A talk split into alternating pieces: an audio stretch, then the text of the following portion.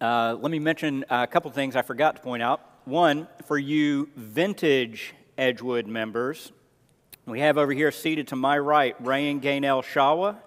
All right. If you don't know who Ray and Gaynell, Gaynell Shawa are, you're not a vintage member. That's okay. You don't make yourself vintage, you become vintage. All right? But some of you are vintage and you know who we're talking about. So if you have an opportunity, you might want to see them before uh, you. And then the second thing, on a, uh, a different note, I meant to mention that um, we were able to finalize a schedule for uh, JT Overby coming on, uh, starting his work here as pastoral ministry here at Edgewood. His first Sunday uh, here at Edgewood will be on July 18th. Uh, we will recognize him and his family in that service uh, to pray over him and to essentially uh, say, okay, here it is, it's official. Here's one of your pastors who are now laboring and serving you.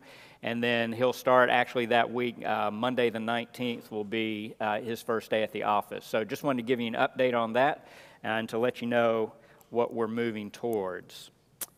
Okay, turning your Bibles to Genesis chapter 32.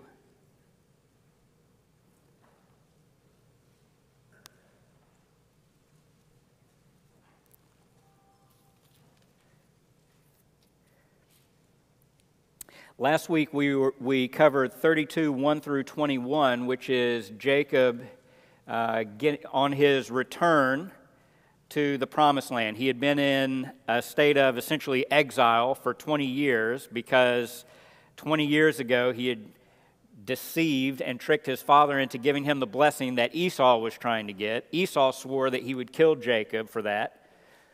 So Jacob's mother says, You need to get out of here to save your own life. Jacob flees. He goes to Haran where he meets up with Laban. He, in his time of exile over a period of 20 years, he goes through a painful process of conflict and confrontation, and yet, having arrived with absolutely nothing, when the Lord comes and says, Okay, now it's time for you to go back, to return home, Jacob turns to leave, and he leaves with his arms full of God's blessings, not just in terms of family, but also in terms of possessions as well. It is evident that God has blessed him. That said, chapter 32 is a reminder of the fact that although Jacob has been given freedom now to return from exile and to leave the Laban years behind him, as he turns to go back home, Ultimately, what he is turning to now is his brother Esau. That issue still has not been resolved. And when Jacob hears that Esau is actually on his way to meet him with 400 men traveling with him, Jacob is terrified. And last week, the point that we tried to drive home was that Jacob had every opportunity to find his security and rest in two things. Number one, the presence of God that came through in the angelic vision. Number two, the promises of God. When Jacob prays in chapter 32 at verses 9 through 12, he repeats the fact that what Jacob is doing right now, what he is doing right now, is nothing less than obedience to the command of the Lord and that if he is going to obey, the Lord must protect him and must do that if he's going to be good to his promises. You can't let Esau snuff me out. Otherwise, all these promises to bless me and to fill me and to give me uh, nations who come after me is going to go to naught.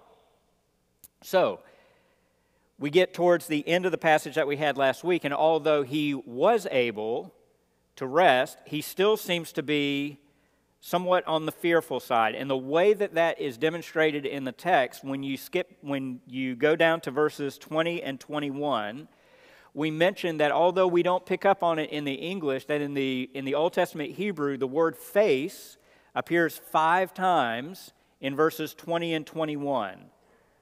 So let me, let me start there to sort of wrap up this introduction before we read our passage for this morning and pray. So in 32:20,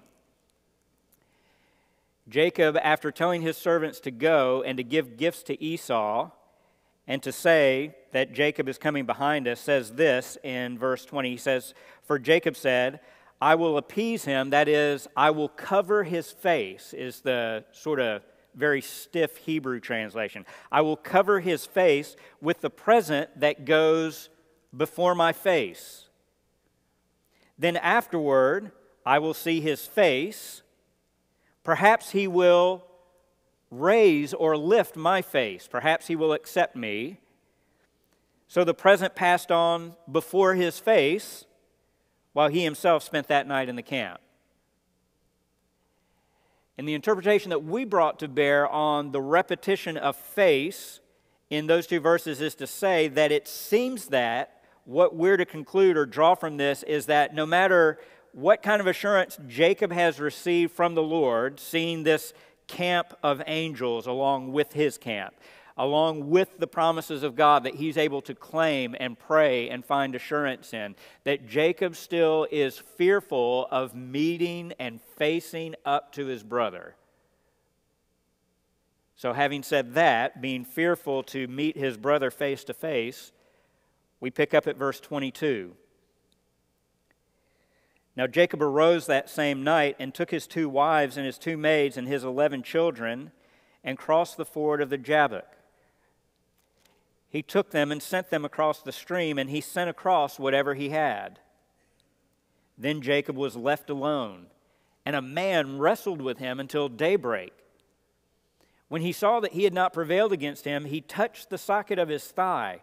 So the socket of Jacob's thigh was dislocated while he wrestled with him. Then he said, Let me go, for the dawn is breaking. But he said, I will not let you go unless you bless me. So he said to him, What is your name? And he said, Jacob. He said, Your name shall no longer be Jacob, but Israel, for you have striven with God and with men and have prevailed. Then Jacob asked him and said, Please tell me your name. But he said, Why is it that you ask my name? And he blessed him there. So Jacob named the place Peniel, for he said, I have seen God face to face, yet my life has been preserved. Now the sun rose upon him just as he crossed over Peniel, and he was limping on his thigh. Therefore, to this day, the sons of Israel do not eat the sinew of the hip, which is on the socket of the thigh, because he touched the socket of Jacob's thigh in the sinew of the hip. This odd, strange passage is the word of the Lord. Let's pray. Father, thank you that for all those whom you call according to your purpose, that you have guaranteed to prepare us and to make us fit for your kingdom. That preparation and that time of training is not always enjoyable it is often painful, but we know that it's for our good. Help us to see that in this record of your dealing with Jacob and to be able to see how you deal with your people along these same lines, not only in the Old Testament and the New Testament, but even here today for the people here in this sanctuary. Thank you for your Holy Spirit who gives us understanding and who convicts us of the truth of your word. And it's because of Jesus Christ that we pray. Amen. In some, this, this odd little passage of Jacob wrestling with who later comes across as God and getting a new name seems somewhat odd, seems somewhat fanciful, but ultimately, the way that this fits into the Jacob story or the storyline of Genesis is that because Jacob has fled and has been in a 20 year period of exile and is now being brought back to the promised land, he finds himself, we discover in this text, at the Jabbok River, which is sort of on the fringe or on the edge of the promised land. And the point or the, the theme of this passage seems to be that as the Lord is bringing Jacob back to the promised land, as he is restoring him and bringing him back home, there's a sense in which, in order to get Jacob ready to come back home, Jacob needs to be changed. And so, if Jacob embodies essentially the nation of Israel, which of course he does. In part, that's why he's given this new name.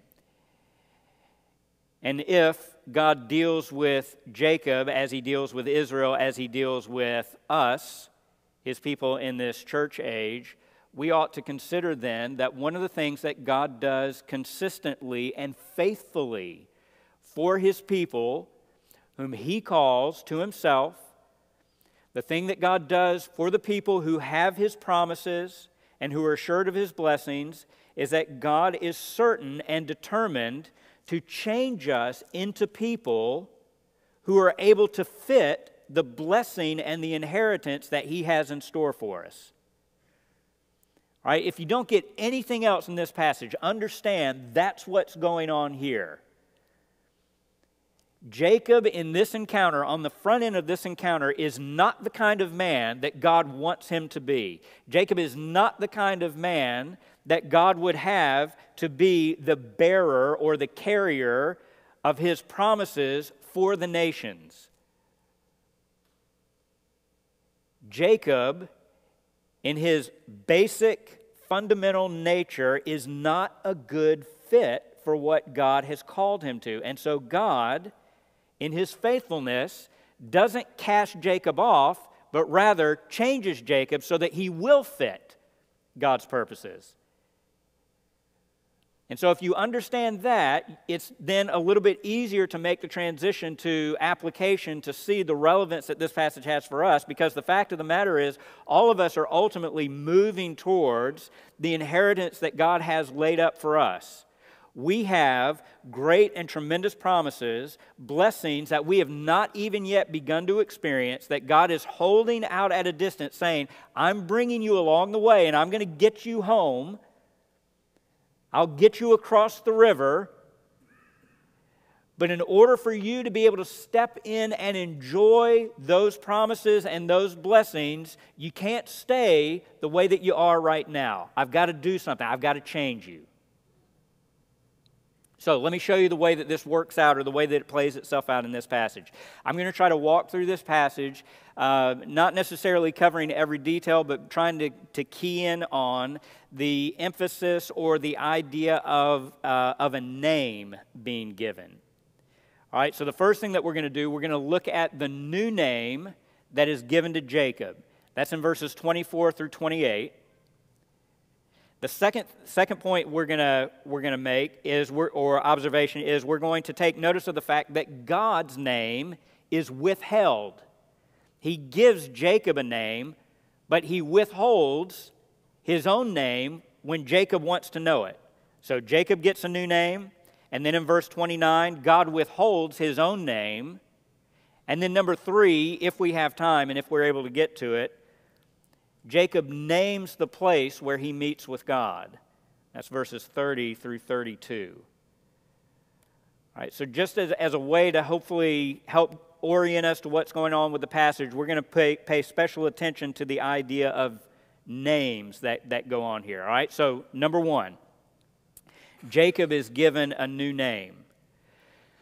The way that this scenario plays out is that Jacob, fearful of an imminent, or what he thinks may be an imminent attack from his brother with 400 men, in the middle of the night decides that he's going to do a river crossing with his wives and his young children and all the possessions that he has. He's going to send them across the river to try to provide some sort of natural defense or barrier so that either by sneak attack at night or by attack first thing in the morning, there is some protection that Jacob has for his people. So Jacob does that. He sends everyone across, and then somehow or in some way, Jacob ends up on the other side of the river by himself. He's isolated. Everyone else has left him, and he's alone in the dark on the original side of the river, everyone else being more safely placed on the other side. And in his isolation, in his solitude, in the dark, he's attacked by an unknown assailant. He doesn't know who it is that he's encountered. And he wrestles and he enters into this struggle with this individual for an extended period of time. Let me, let me just say here, before we get to the name, don't miss the fact that one of the things that the author does when he describes this event is that he tells us the story in such a way that we can experience it the way that Jacob would have experienced it. And by that I mean this we know by the time we, we spend 60 seconds reading this passage, we get from beginning to end very quickly. And we know that this unknown person that Jacob is wrestling with turns out to be the Lord himself. Right? In the beginning, in verse 24, the author could have written verse 24 this way. He could have said, Then Jacob was left alone, and God wrestled with him. But he doesn't. Jacob was left alone, and a man wrestled with him. I think the reason that he does that is because the author wants the reader, wants us as the audience to understand something of the confusion and the mystery that Jacob is encountering. And the way that things play out is Jacob engages in this, conf- in this conflict, in this wrestling match with someone that he thinks is his equal, or a human aggressor and then only slowly begins to realize when his hip is dislocated that this is not a normal conflict. This is not a normal person that I am locked in this struggle with. And by the time we get to the end, as the, the day is breaking, it's, it's dark. He's wrestling in the dark. It's almost poetic the way that, that the story is told. He's wrestling in the dark, and as day begins to dawn, it begins to dawn on Jacob who it is that he's in conflict with. He's wrestling with someone who is not human. And whoever this person is that he's wrestling with who is not human has not only the power to dislocate his hip with a touch, he also, in Jacob's mind, has the ability to bless him in a way that no other human could potentially bless him. That's why Jacob says, I'm not going to let you go till you bless me. The simple point is this before we get to the naming. I don't think that it's coincidental that Jacob enters into this wrestling thinking that he is wrestling with a man, and then only afterwards begins to realize, no, I'm wrestling with God, because I think that's the story of Jacob's life. From the very beginning, Jacob is born into this world grabbing onto his twin brother's heel. No, no, no. Let's even back up before that before he comes out the chute, grabbing onto his brother's heel. He and his brother are banging away at each other in their mother's womb, right? You remember that? Rebecca calls out to the Lord, If I'm pregnant, why am I in this way? Oh, this agony. Two nations are in your womb and they're struggling together. Conflict. Before he even drew his first breath. Esau and Jacob are born. Jacob comes out grabbing onto his brother he, brother's heel as if to try to replace his brother and to beat him out as the firstborn. Jacob trades his brother Esau's birthright in a moment of Esau's weakness for a bowl of stew. And then later, when Isaac, their aging blind father, is about to bless Esau, Jacob goes in and deceives his blind old father and creates a whole mess of conflict in the dysfunction that comes into the family. And then in exile, Jacob goes and he finds more conflict when he goes in to live with Uncle Laban.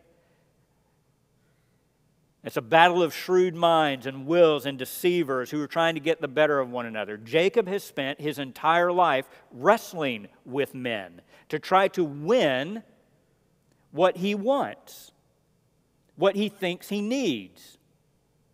Now, in one sense, some of Jacob's wrestling is good wrestling, at least in the sense that he is wrestling for the good things, namely the blessing.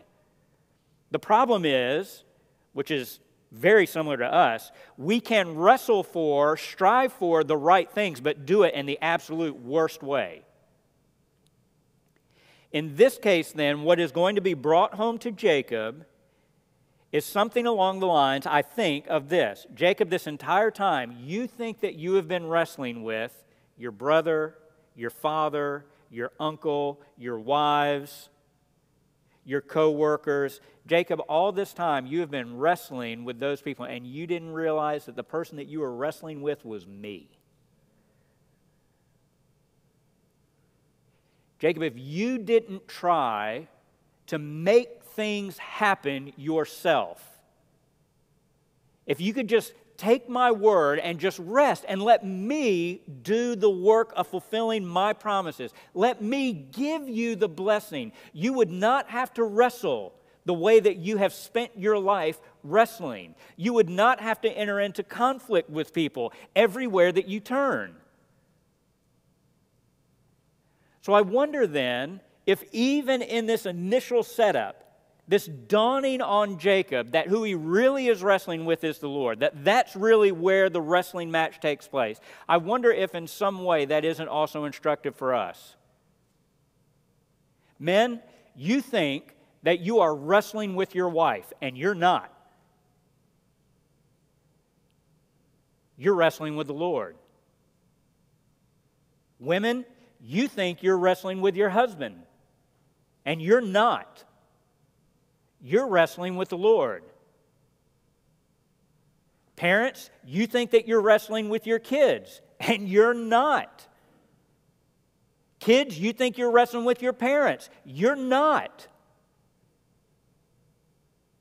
It's your sinful nature, it's my sinful tendency that is being pushed to the forefront that causes me to see other people as a threat to my happiness, people that I have to wrestle with and that I have to beat and that I have to get ahead of in order to get what God says He's going to freely give me. He will give me peace and security and joy and happiness and contentment, all these things. I don't have to go out and try to wrestle it away from somebody else. When I don't have those things, it's not because someone else is taking it from me. Is because rather than sitting and listening and receiving and submitting to what it is that the Lord is doing, I think that I have to go out and win a wrestling match when, with God when God is saying, if you would just let me do my work, it would be much better for you.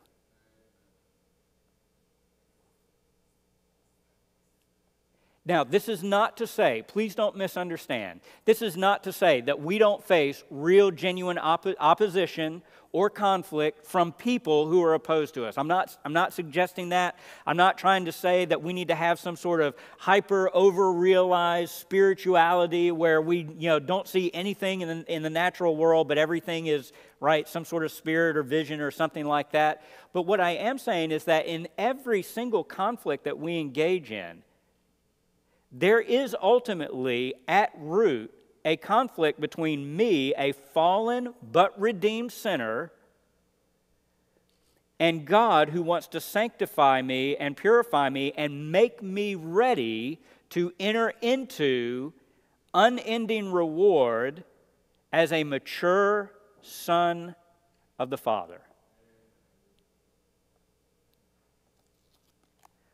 Paul says we don't wrestle against flesh and blood.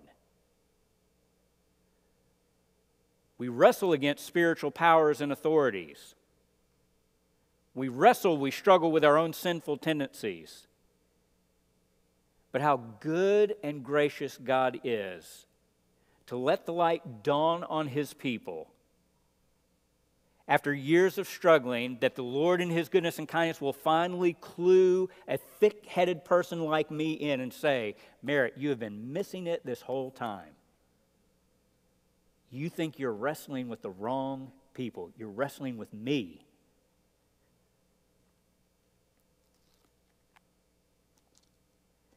So Jacob is wrestling. He gets to a point where Jacob understands that he is not going to be able to win this conflict. It's hard to wrestle when your hip is out of joint.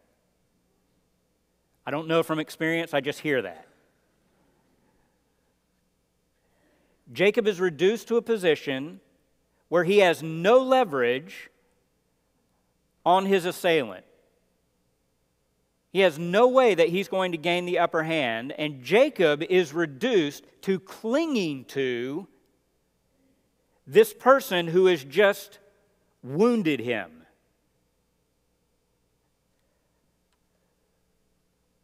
And so, in verses 24 through 28, skip down with me to verse 26. The man, supposedly, that Jacob is locked in battle with, says, Let me go, for the dawn is breaking. But Jacob says, I will not let you go unless you bless me. So the man says, What is your name? And he said, Jacob.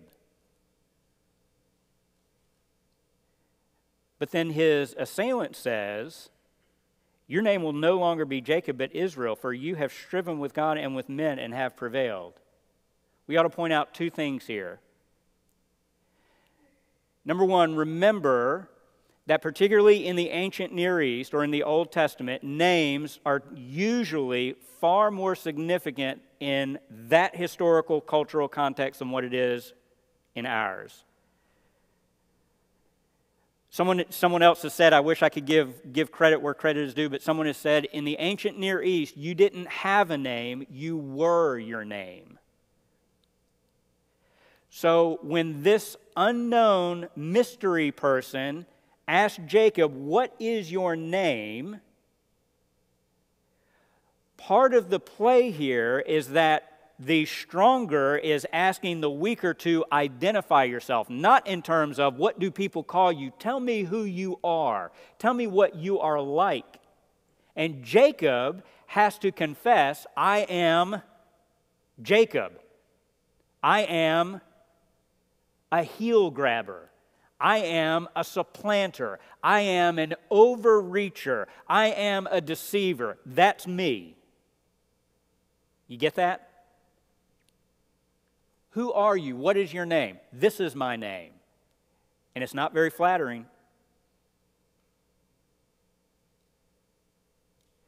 To which the mystery individual comes back and says, Not anymore.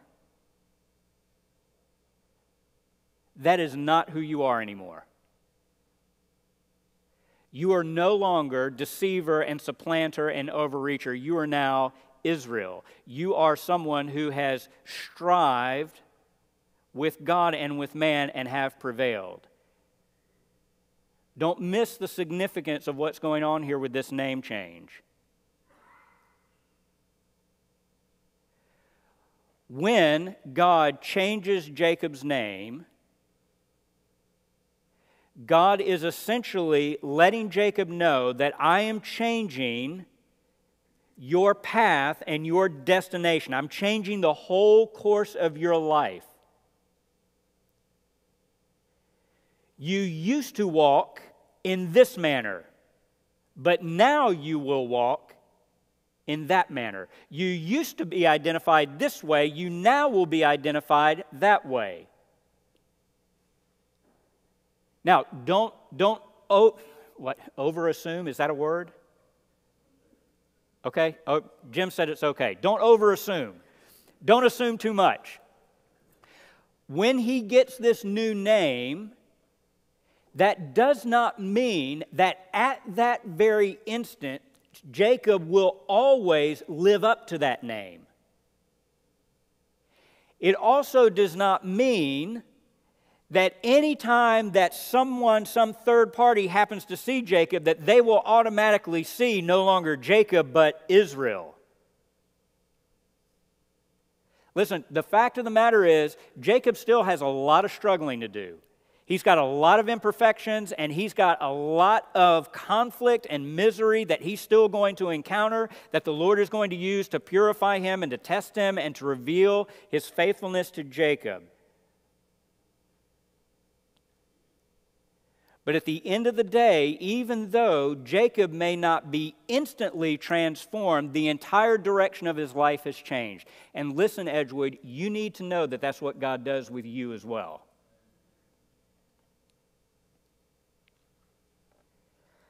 Our encounter with God at the very beginning is a conflict of two wills who want to win. I want to dominate. I want to choose how my life is going to go. I want my will to reign supreme. And it's God in His mercy and in His goodness that overpowers me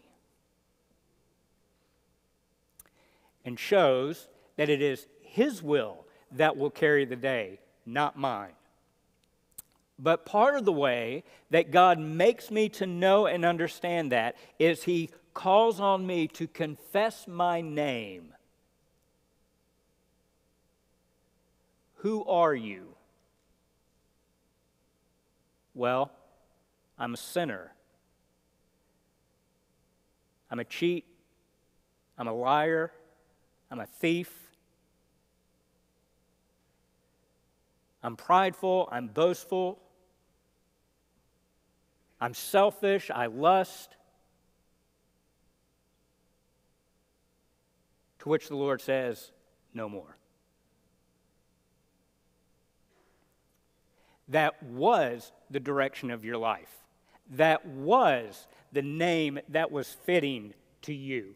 That was the overall character and direction and orientation of your life, but no more and he gives me and he gives you a new name. He calls us the children of God. So that John says in the New Testament, Behold, what kind of love the Father has given to us that we should be called children of God. And then he tacks on for emphasis, and we are.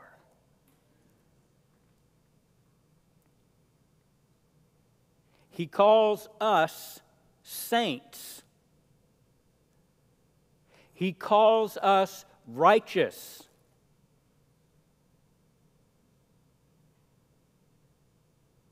Does that mean that when he gives us these new names and titles, that every waking minute of our day looks like those titles in practice? Certainly not. But what it does mean is that by God's grace and by His power, that there is a decisive break that has been made with my past and your past, and that because of the power of God and His faithfulness to work in us, that the overall direction and course of our life is moving in a new way. Sometimes that new direction Traveling that course is painfully slow. But we're still moving in a new direction. And God shows over and over and over again that the way that he loves to work is that he loves to take someone who is not deserving of his mercy and grace, who is not deserving of his kindness and his reward. He loves to take that person and give them a new name, give them a new future, and then, bit by bit, gradually, so that they are always dependent upon him, he says, Now I will turn you into what I call you.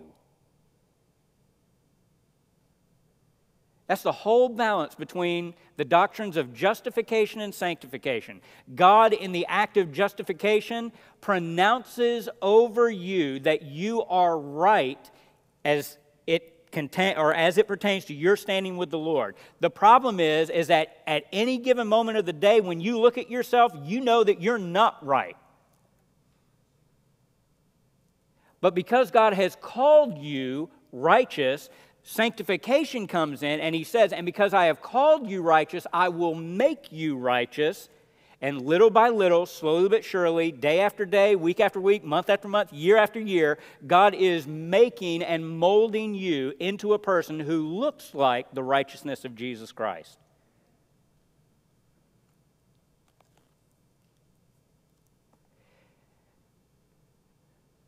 So Jacob gets a new name that says, this is a man who strives with men and with God and prevails. I want to, I want to key in on the idea of Jacob striving with God. It's a bit out of place because the wrestling or the striving that Jacob has had with God to this point in this episode has not shown Jacob to be victorious over God, right? His hip is dislocated. He's clinging like a frantic little child, afraid of being thrown into the deep end of the pool to the Lord, begging that God would bless him. Does that sound like, look like someone who has wrestled with God and won? Hold your place here and go to Hosea chapter 12. This word that's used in Genesis to say that you strive with God, it shows up only one other place in the Old Testament, and that's in Hosea chapter 12.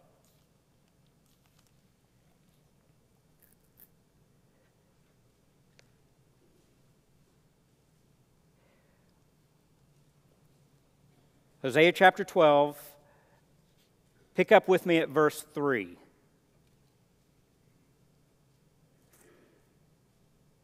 In the womb, he took his brother by the heel. Who is that talking about? Jacob. In the womb, he took his brother by the heel, and in his maturity, he contended. That's the same Hebrew word. He contended, he strove, he wrestled with God. Yes, he wrestled with the angel and prevailed. And then notice this next part that describes how he prevailed. He wrestled with the angel and prevailed. He wept and sought his favor. How do you wrestle with God and win? You weep and you beg. That's how you win.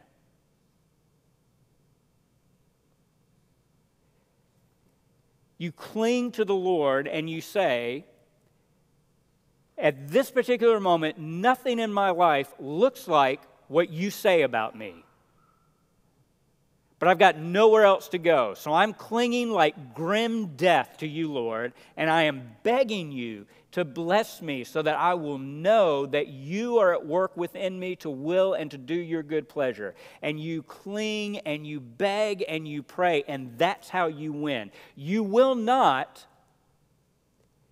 You will not wrestle a blessing out of God's hand. You can't take from God what He is not willing to give.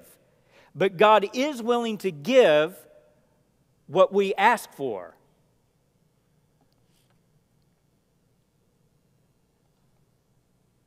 So that again in 1 John, John says, This is the confidence that we have with him, that if we ask anything according to his will, he hears us. And if he hears us, we know that we have what we ask for.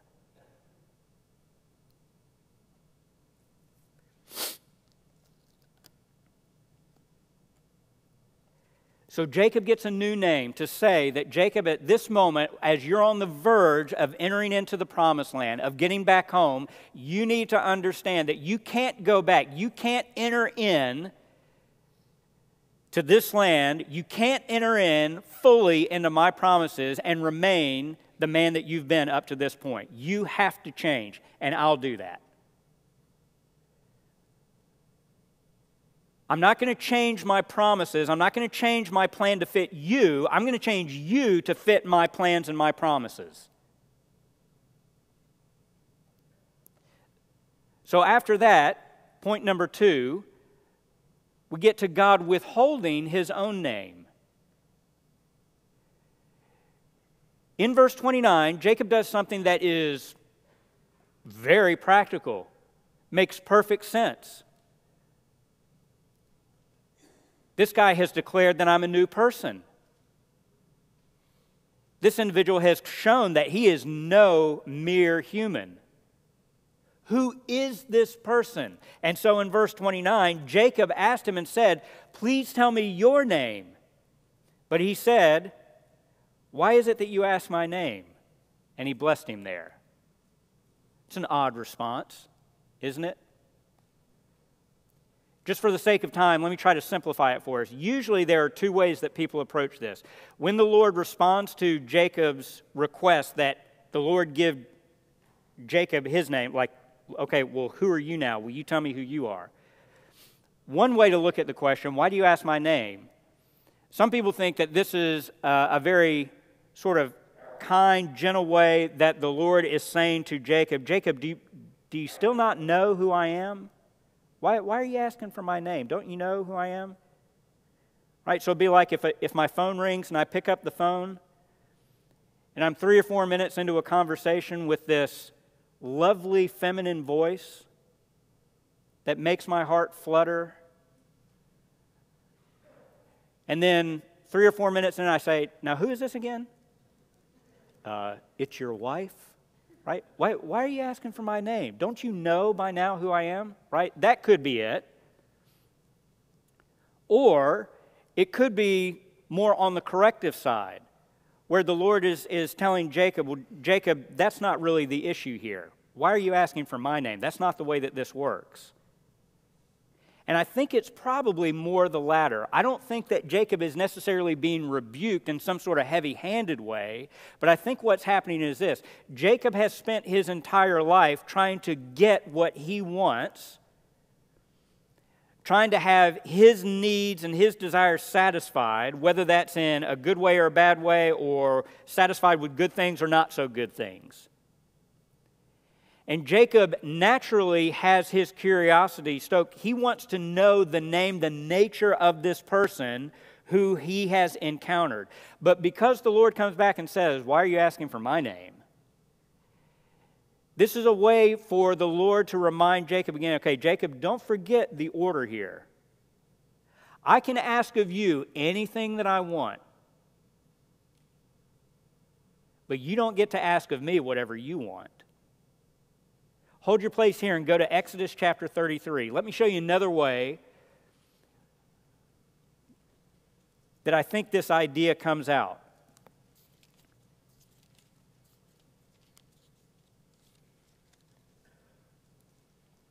Exodus chapter 33, pick up at verse 19. I'm sorry, verse 18. Exodus 33, 18. This is Moses on the mountain with the Lord.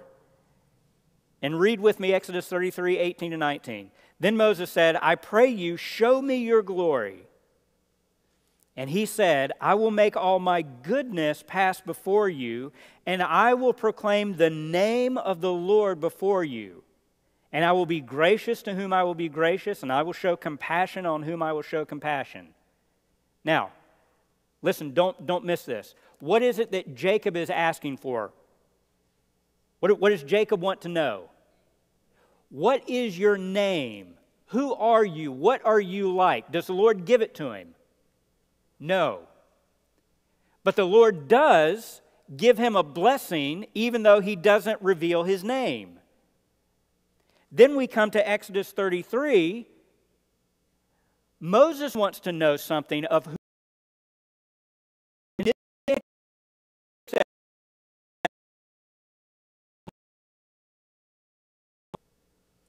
Moses gets something here that Jacob was not privileged to get. But do you, did you hear the last statement that's made in Exodus 33 19? I'll proclaim the name of the Lord before you, and I will be gracious to whom I will be gracious, and I will show compassion on whom I show compassion. In other words, I think this is the way that things are working for Jacob in chapter 32 and the way that things work for Moses on the mountain. The Lord's essentially, you can ask whatever you want, but understand, I'm not bound to grant your request. I bless, but I bless out of my free will and kindness and grace. In this instance, Jacob wants to know something that God is not willing to give him at this particular point in time. Later in God's dealings with his people, he will give to Moses what Jacob wanted but was not allowed to have. But even when he is giving this gift of additional revelation and insight into the nature and person of God, God still wants to make Moses understand okay, but Moses, even though I'm granting your request, you need to understand I will be merciful and compassionate to who I will be merciful and compassionate to. I don't owe you anything. I give to you freely, but not because I'm some genie in a bottle, so that if you just use the magic words, I bend to your every whim.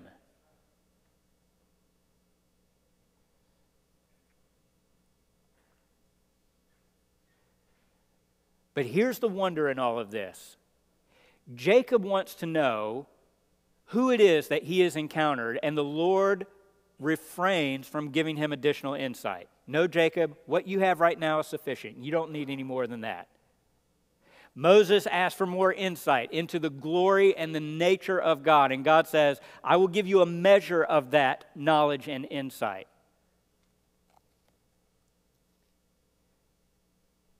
the New Testament comes along to say what all of these people got glimpses of, we see with stunning clarity. Listen to what a man by the name of Ed Clowney said, comparing Jacob's experience here in chapter 32 with what God has done for us. He says this The name of the Lord is too wonderful for Jacob's ears, the face of the Lord is too glorious for Jacob's eyes. Yet the Lord himself comes that Jacob may know him. You feel that awkwardness? He wants to make himself known to Jacob, but only so far. He can't give him too much. His coming to Jacob anticipated his coming to us. Jacob saw the face of the Lord, but dimly. We see. We see the light of the glory of God in the face of Jesus Christ. Jacob asked for God's own name. We are baptized into the name of the triune God. Through the name of Jesus, exalted above every name, we bear the name of Almighty God as our Heavenly Father.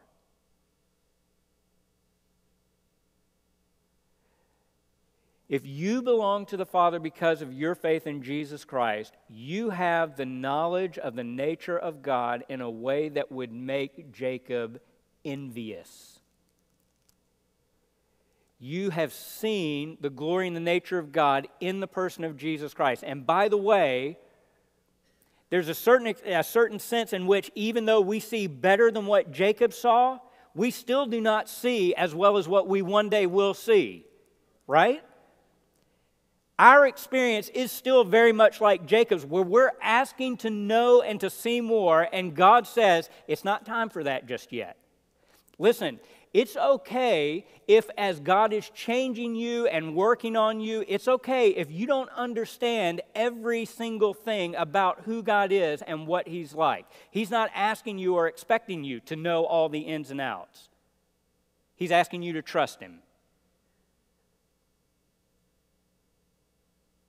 And so Paul says in 1 Corinthians 13 that right now we see as in a mirror dimly.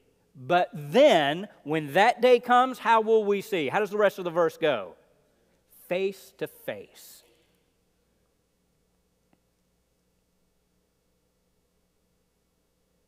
We know that when he comes, we will be like him, for we will see him as he is. Last point. God blesses Jacob by giving him a new name, a new destiny, a new orientation to his life, a new direction that he will set Jacob on. He makes it clear to Jacob that although he is giving him this gift, that although he is blessing him, that God still is the one who's in the driver's seat. God is the one who dispenses of blessings according to his will and his purposes and his counsel, not because he's obligated to do exactly everything that he's asked to do. It's still by God's grace and mercy that we receive anything. And then, number three, notice that after Jacob receives a new name, after God withholds his own name from Jacob, that the, that the, this series, or the story, I should say, the scene, ends with Jacob naming the place where he has had this encounter with God. We don't have enough time to get into every little aspect of this, but let me just draw your attention to the way that this is laid out in the text. So go in chapter 32 down to verse 31. I'm sorry, to verse 30. So Jacob named the place Peniel, for he said, I have seen God face to face. By the way, what is he afraid to see before this? Who is he afraid to see face to face? He's afraid to see Esau face to face. Small stuff. Esau's nobody compared to seeing God face to face.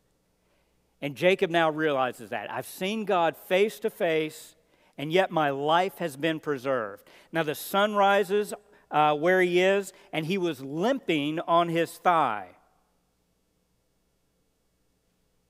So Jacob names this place where he has encountered God, where he has seen God sort of proverbially or metaphorically face to face. He names it face of God. And then when he leaves that place, he leaves with a very distinct, very decided limp. Why does he leave with a limp?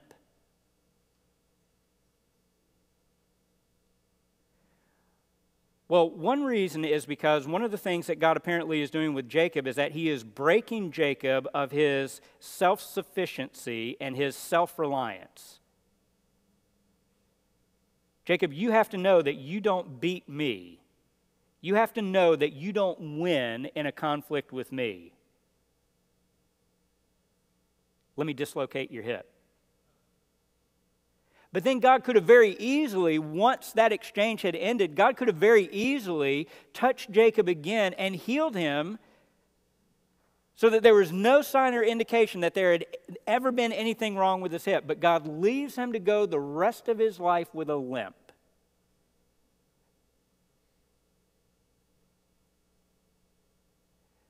One of the things that God does, you know it and I know it if you've walked with the Lord for any amount of time, some people refer to it as a severe mercy. That God, when He comes to change His people and to equip and fit them into the kind of people who are ready to receive and enter into His kingdom, when God encounters them, He oftentimes must humble them and, yes, even break them so that He can remake them. And in that breaking and remaking, particularly in those times when he does the most significant work, there is oftentimes a limp that we still walk through life with. So, you encounter anxiety or depression, you experience the loss of a family member or a close friend you have marital difficulties, you have troubles at home, in the workplace, whatever it is, you go limping through this life. But you go limping through this life so that you're reminded day by day that you desperately need the Lord to bless you and to give you grace. You will not make it to the end of your race intact unless the Lord gets you there.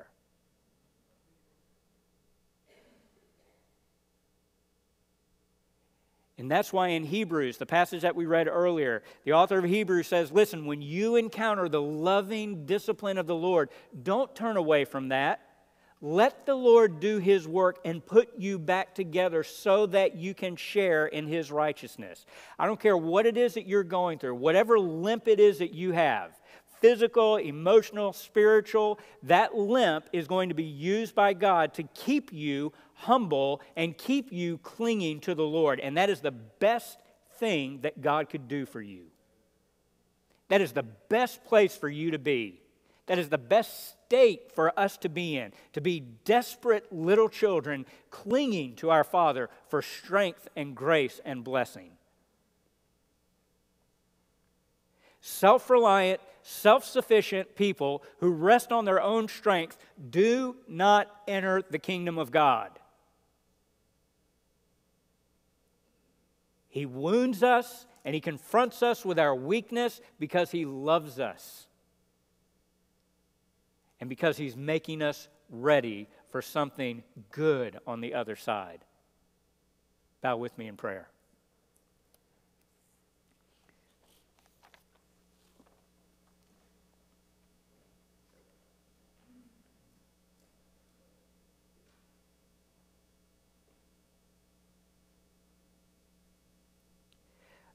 Father, how timid and fearful we are to experience the cuts and the bruises, the wounds that you inflict upon us for our good.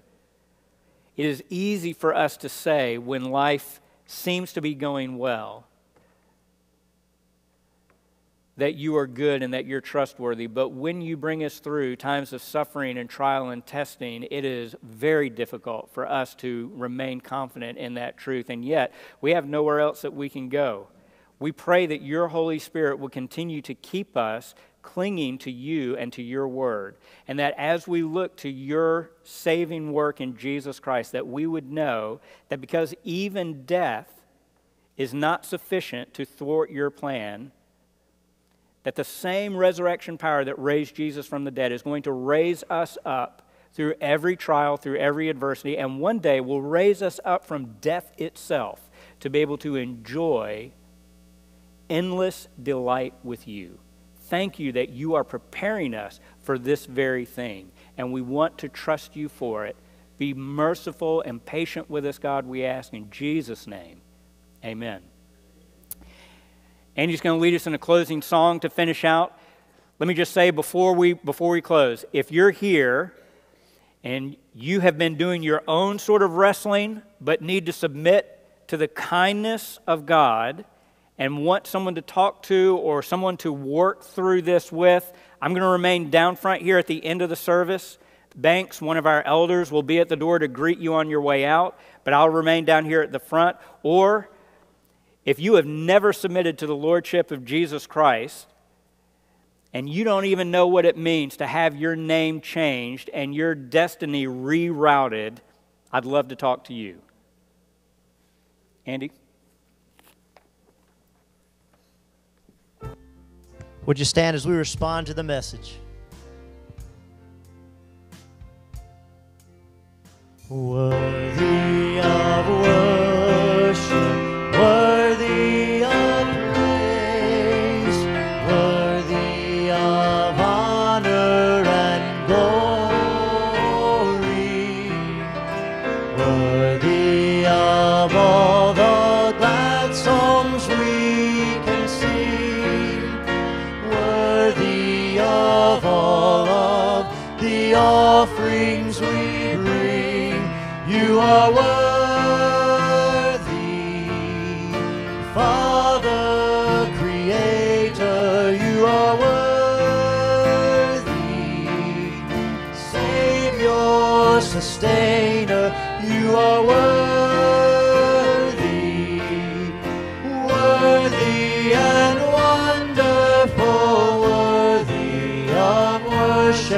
Worthy of reverence. Would you praise? Worthy of reverence, worthy